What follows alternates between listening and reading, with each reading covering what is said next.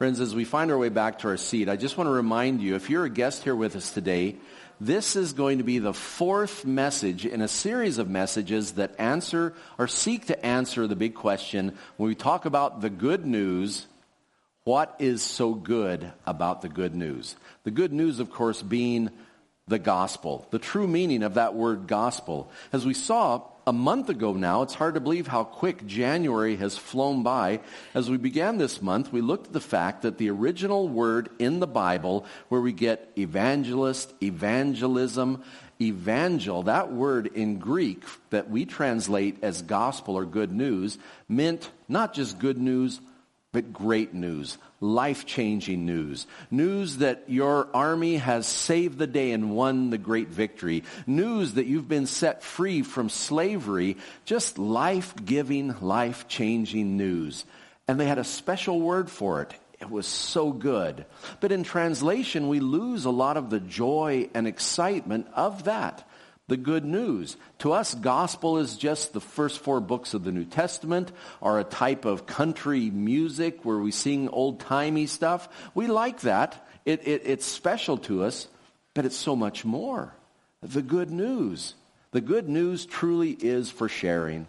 We talked about that before you could receive the good news, you had to know that you needed it. It's like going to the doctor and not knowing you're sick. He's trying to give you medicine and you refuse because you don't think there's anything wrong with you. You need to embrace your situation and be in touch with who you truly are in this broken world. The bad news has to come before the good news. We always say, do you want the good news or the bad news first? In this case, you have to know the bad news before the good news makes any sense at all. And as we dug into the good news even more last week, we saw that the wages of sin, the bad news, is death, but the gift of God is everlasting life through Jesus Christ our Lord. The gift of God. We looked at gift, charis, which means grace. We looked that God is a gracious God and that his great giving heart, it leaves an impression on us it changes us. In fact, as we're told to live our lives with the grace and mercy of God in view, keep your eyes set on Jesus. Think of him on the cross. Think of his grace shown in its fullness for you, and that will transform us the way we think, our attitudes, and the way we live our lives. Well, grace now brings us to something that grace gives us. As we look at the actual gift that God's gracious heart was motivated to give us, that gift is seen very clearly in the Gospel of Luke, chapter 23. In Luke chapter 23, I'll begin a little early, as I often do, for context. It says of the day of Jesus' crucifixion, two other men, both criminals, were also led out with him to be executed. When they came to the place called the skull, there they crucified him along with the criminals, one on his right, the other on his left. Jesus said, Father, forgive them, for they do not know what they're doing. They divided up his clothing by casting lots. Father, forgive them. That is the gift of God by his gracious heart. Jesus himself prayed and God answered for our forgiveness. So that's what we're looking at today. What grace has given us, we are forgiven. We're forgiven. Now, it's not as common as it used to be. The image you see before you, of course, harkens to mind. Possibly the first, some people say it's the first novel ever written in the English language. You know, a novel, a long fictional narrative, is actually, in the course of human history, quite a modern thing. Many people, as they study literature, they say the first novel that we would really, really call a novel, it wasn't written in English, it was in Spanish, it was Don Quixote. Some of you remember The Man of La Mancha, or you've seen a musical based on it. But in English, it had a much more serious tone. It was a spiritual allegory written by a persecuted Christian in prison. Of course, it's Pilgrim's Progress by John Bunyan, written in 16 78, the 17th century. Now, if you know your English history, uh, Henry VIII, they broke away from the Catholic Church. That was about 1530 something. And, and so now it's 140 years later. They're no longer Catholic in England, though some people are being persecuted as Catholics. Now the Church of England, the Anglican Church, is in power. Do they quit persecuting? No. They persecute all the more. They persecute anyone who doesn't conform to their rules. In fact, they passed in the 17th century a series of laws passed by Parliament. They called them the Coven. It's a funny name. It's like conventicle, the conventicle laws. Try to, try to say that word three times quickly. The conventicle laws talked about convening. You could not gather more than five people for religious purposes outside of the Church of England. Hmm. And so all of the Protestant groups like Baptist and others from the, the English Reformation, they were lawbreakers. They were the secret church meeting in secret. And one of those early Christians, John Bunyan, was thrown in prison just for meeting with other Christians. Did they give him 90 days and a fine? He was in prison for 12 years. And while he was in prison suffering for his faith, he wrote the first English novel, Pilgrim's Progress. It was an allegory. The main character was named Pilgrim because it's an allegory. It speaks to every man. He was the everyman, but Pilgrim, as you see the picture of him, he had a problem. He always was described as having a book in his hand that taught him. Of course, that's the Bible. And from the book, he realized that he was burdened with a great burden on his back that he could not remove. Of course, that burden is the sin that all of us carry. And the Bible reveals to us our problem, the bad news. The wages of sin is death. And he was doomed because his home was called the city of destruction. And over two volumes, in a book that was second only to the Bible in the English language in printing and, and has been translated in 200 languages. In two volumes, Pilgrim travels from the city of destruction to the celestial city, to heaven. But along the way, his problem, that load on his back, needed to be taken care of. Well, eventually, he comes to Christ. He comes to the cross. And as he kneels at the cross and gives his heart to the Lord, the straps break and the burden is lifted and it rolls down the hill into the empty tomb. He's forgiven. He gets a new name. He's no longer pilgrim, he's now called Christian, and he has many more adventures and troubles. And you can read an updated English version because in the original old fashioned English, English, it's a hard slog but it's still a worthwhile story. He runs into people like Mr. Legality, Mr. Civility. You don't need God, just trust your own good works. And it still teaches many amazing lessons. But what a beautiful picture when the load is lifted and he is forgiven. Because that is the biblical definition of forgiveness. The ancient language, forgiveness meant to let go. To let go. How do you let go when you forgive? You let go your right to be offended. Many of us love to be a victim. In our society, oh, if you can play the victim card, you have a winning hand. We're victims, we're offended. The only sin left in our promiscuous Western society is intolerance and hurting people's feelings. We all love to be offended. We nurture it, we, we cling to it. The biblical forgiveness is to let go that. Let go an offense, let go of a debt. And Scripture reveals through God's grace that God has forgiven our debt. He's let it go. He's cast it away. But He's a just God. He couldn't just do it because of His love. He's faithful and He's just. He's also the just judge. And so the sin needed to be paid for. And that's where Jesus comes in. That's the essence of the good news. Now, when we come to Jesus, before he hung on the cross on our behalf, you could tell he was heading that way. Not just because he was obedient to his Father, but because he was in a broken world and he loved sinners. He was a friend of sinners. It got him in trouble with the religious people, people who didn't want to be forgiven because they didn't think they needed to be forgiven. You know, when you are unforgiving of others, it's like you're putting walls up. Your pride says, I don't need forgiveness. I'm better than them. I don't need that. But all have sinned and fall short of the glory of God. And Jesus came to be a friend of sinners. There was nobody beneath his notice. And when it came to eating meals, that was way more important than it is now. You can go into a crowded restaurant and it's uncomfortable, but have you ever been in like a fast food restaurant during a lunch hour rush in the city and or, or at Costco? Oh man, I know Costco. You have that amazing $1.50 giant hot dog and pop and there's no tables free. Oh man, all the carts are parked there. And sometimes you'll see one person and they'll have three empty spots and it's uncomfortable, but you say, can I share the table? Oh, sure, come on, go ahead. And you have your meal together. Not in Jesus' culture.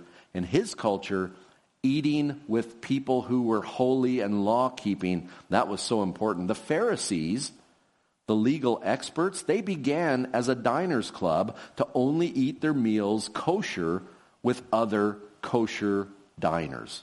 That's where the Pharisees started. And so when they saw Jesus eating breaking bread with sinners. Not only sinners, but the worst of sinners, those guys who betrayed their country to the Romans, tax collectors. That was too much. Jesus, the friend of sinners.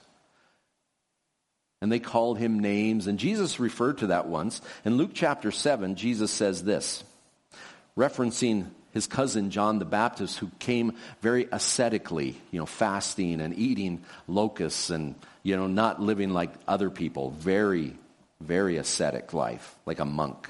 Jesus says, For John the Baptist came neither eating bread or drinking wine, and you say he has a demon. The Son of Man, how he referred to himself, the Son of Man came eating and drinking, and you say, Here is a glutton and a drunkard, a friend of tax collectors and sinners. That's how he was known to his enemies.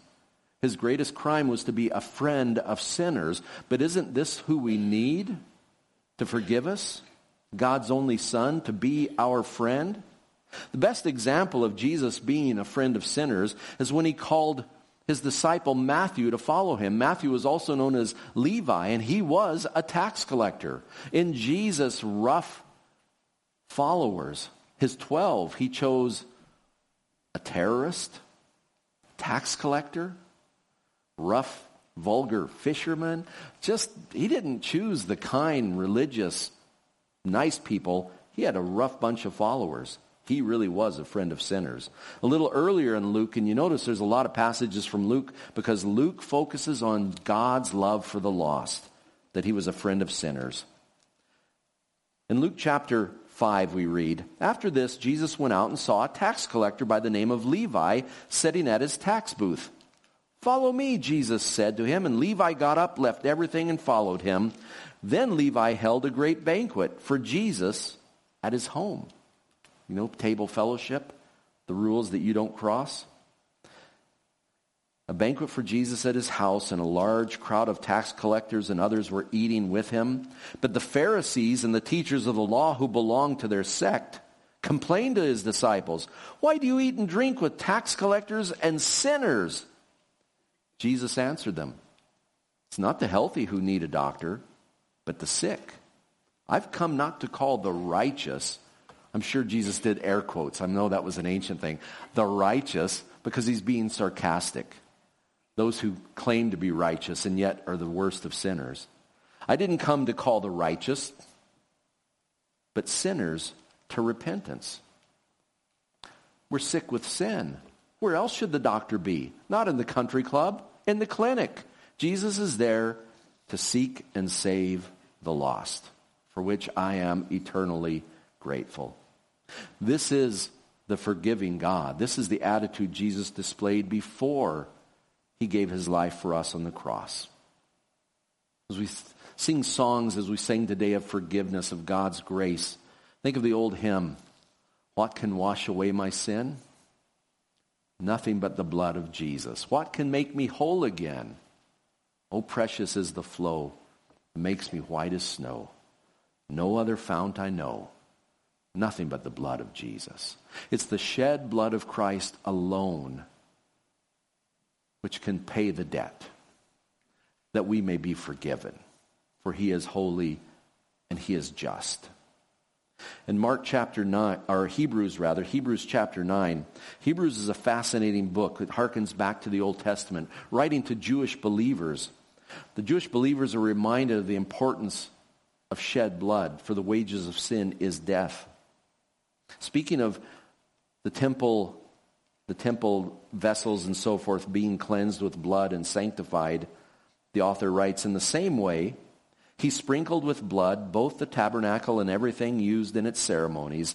In fact, the law requires that nearly everything be cleansed with blood.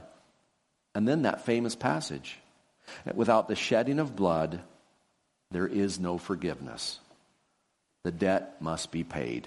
For you and I, it's free. It's of grace. It's a gift. It's not earned. We're forgiven. But the gift was bought at a great price, incalculable. The precious blood of Jesus. Without the shedding of blood, there is no forgiveness of sins. Again, we often say it First Sunday of every month, we gather at the communion table and we're reminded what Jesus says of his shed blood. This is my blood of the covenant, which is poured out for many for the forgiveness of sins. What can wash away my sin? Nothing but the blood of Jesus. The Apostle Paul, writing to the church in Ephesus, Ephesians chapter 1, beginning in verse 7, the Apostle Paul says of Jesus, In him we have redemption through his blood. Redemption means we were purchased out of sin and death. Redemption through his blood, the forgiveness of sins in accordance with the riches of God's grace that he lavished on us with all wisdom and understanding. he lavished his grace on you when Jesus died for you on the cross. Oh, the grace of Jesus. As I said, he is the righteous one. He didn't cut any corners. He paid the debt in full. He is faithful and he is just to forgive us our sins. Over the year, 2,000 years of church history, Christians have often argued and been divided over the question, well, that's up to the point where I accept Christ as my Savior. He died for those sins, but what about the times I sin as a Christian? Do I need to get saved again? There's whole branches of the church that think you can lose your salvation, you can get your salvation. You got to catch me. I hopefully I die on a good day because depends how I've sinned or not. But really, that's not what Scripture says. Scripture says that as God's children backslide or out of fellowship with Him, that intimacy is damaged by our sin. We need to keep short accounts with God, to confess our sins. Like Paul says, I have to die to myself every day and live to Christ.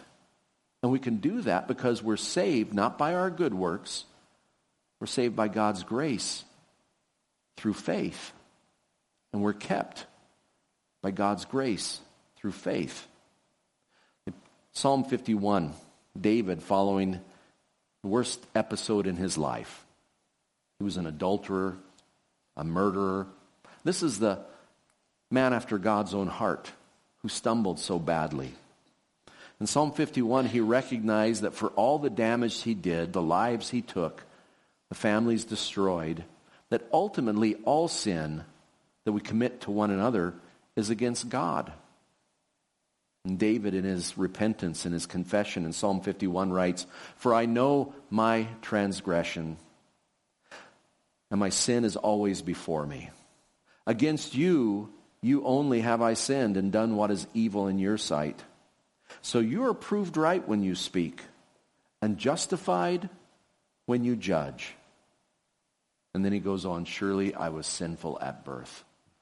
David recognized that he was a sinner in need of forgiveness. And it's a psalm of repentance and restoration as God, the righteous judge, will forgive. We know his heart. Keep short accounts. Don't run and hide like Adam and Eve did in the garden. Bring it to God. find forgiveness, restoration, intimacy, and fellowship with the God who loves you. First John, the Apostle John is writing to people, some of whom claim that they didn't need forgiveness because they didn't have any sin to repent of. And John says that's not really lining up with reality. John writes in 1 John chapter 1, but if we walk, I'm beginning a little earlier again for context, but if we walk in the light as he is in the light, that is walking in Christ, living your life in Christ, as he is in the light, we have fellowship with one another, and the blood of Jesus, his son, purifies us from all sin.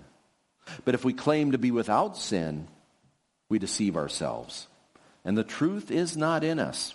If we confess our sins, he's faithful and just and will forgive us our sins and purify you, us from all unrighteousness. If we claim that we have not sinned, we make him out to be a liar, and his word has no place in our lives. He's faithful, and he's just, and he forgives. Friends, this is the good news. This is what we need to experience, but it's what we need to share with others as well. He doesn't forgive like we forgive. you know, we forgive something, but we don't forget it. We forgive it and we set it aside until it's convenient to take that offense up again and weaponize it and use it against one another. But when God forgives, he truly forgives in a way that we cannot. That familiar passage is in Psalm 103. He does not treat us as our sins deserve, or repay us according to our iniquities. For as high as the heavens are above the earth, so great is his love for those who fear him. As far as the east is from the west, so far has he removed our transgressions from us he remembers them no more. We remember what we do, and we often in this world bear consequences for our actions. But God has cast them away. You're forgiven. You're set free. You no longer have to bear the guilt and shame of that. We seek forgiveness from one another. We forgive one another. But truly, it's all based on the forgiveness that we have in Christ. For we finish with this thought. We need to forgive ourselves. We need to forgive others because we've been forgiven. Remember last week we talked about how the grace of God transforms us, transforms us and we become more gracious people? Well, that grace brought forgiveness. How can we who have been forgiven so much? Your sin put Jesus on the cross. He was willing to die for you. And if he forgave you that debt, how can we not forgive others? In comparison, what others do is so small compared to what Jesus did for us. Forgive as the Lord forgave you. That phrase occurs in the New Testament again and again. For instance, in Colossians chapter 3, Colossians and Ephesians are sister books. Many of the themes are repeated in Colossians and Ephesians. Paul writes to the church in Colossae, Therefore, as God's chosen people, holy and dearly loved, clothe yourselves, because he's talked about put off the old sinful nature. It's like an old dirty coat. And now clothe yourselves with compassion, kindness, humility, gentleness, gentleness, and patience. Bear with each other and forgive whatever grievances you may have against one another. Forgive as the Lord forgave you. That's really what it's all about. Forgive as we have been forgiven. We should be known as the most forgiving people in the world. But that's not the that's not the, how they characterize us in society. We're known as being intolerant, judgmental, unforgiving, when the reality should be just the opposite. Sometimes we give people cause for those type of criticisms, and sometimes it's completely unfair. People not understanding that we don't think we're holier than thou. We think that we're sinners forgiven.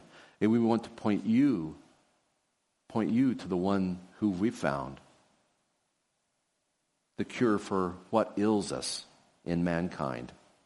Clothed with Christ, forgive as you have been forgiven. How often do we do it? What if somebody continues to sin against you and offend you? Do we come to an end of that forgiveness? Well, no. We don't come to the end of God's forgiveness. So Jesus, reminding Peter in that familiar passage in Matthew 18, I love Peter. He asked the hard questions. Some would say the dumb questions. But I'm so thankful for people who ask those questions because we all have them. We just don't say anything.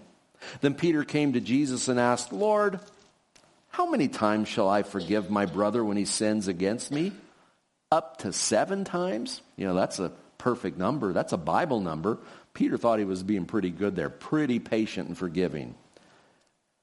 Jesus answered him, I tell you, not seven times, but 77 times. In Greek, it's like 70 times seven. It's like unlimited. Jesus says, You don't come to an end of it.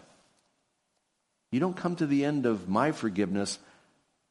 You shouldn't come to an end for your forgiveness as well. Isn't that what Jesus taught us to pray?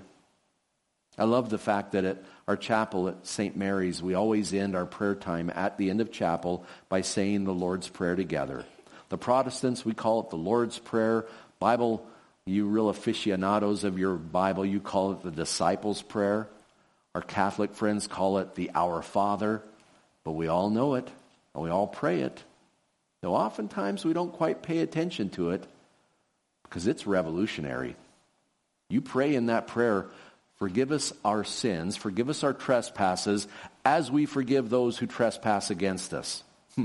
That little word in Greek, as, means, forgive me, Lord, to the same extent, to the same amount that I'll forgive somebody else. Forgive me at the same speed that I'm willing to forgive others. You ever had, done that where you know, yeah, you're going to eventually forgive them, but you're going to let them stew. You're going to let them sleep on it. You're going to let them suffer. When you pray the Lord's Prayer, you're telling God to do that to you. Don't forgive me when I asked. Let me stew. No. Forgive as you have been forgiven. Matthew chapter 6. In the Lord's Prayer, as part of the Sermon on the Mount, Jesus said, He's listing the things to pray for. Give us today our daily bread. Forgive us our debts, as we also have forgiven our debtors. And lead us not into temptation, but deliver us from the evil one. And then he makes application. And this angered people.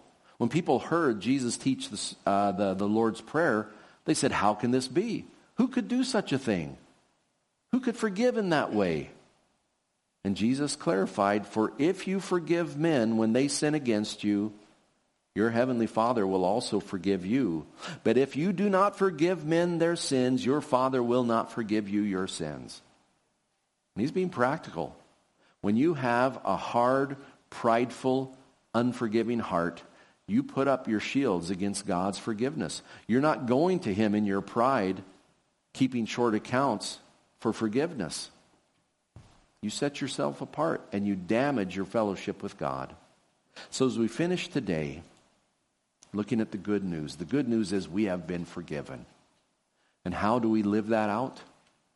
By being forgiving people. Let's pray. Heavenly Father, Lord, it sounds so good. Forgiving others is hard. But those of us, when we're forgiven, a weight is lifted. Like Pilgrim in Pilgrim's Progress, the sin is lifted. It's taken care of by the empty tomb. But Lord, it's so hard sometimes to extend that grace to others who offend us. Father, if we have a hard time forgiving, we have to ask the question, have we ever experienced true forgiveness from you? Lord, I trust that we have. But Lord, I pray that you would lay on our hearts those situations, those people who we need to practice the biblical art of letting go.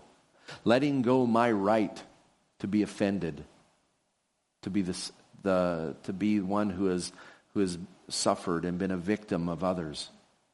Lord, to let go of that offense and forgive them based on Jesus' death for all of us on the cross. Lord, their sins as well as ours have been paid for by the blood of Jesus. And Lord, we just trust that through our forgiving hearts, that they will be pointed to Christ and find eternal life and forgiveness through Jesus. Help us, Father, in our attitudes and in our forgiving hearts to be witnesses, to be missionaries to a hurting world who longs to be forgiven. Father, this is our prayer, we pray it in Jesus' loving name. Amen. God bless you and keep you today.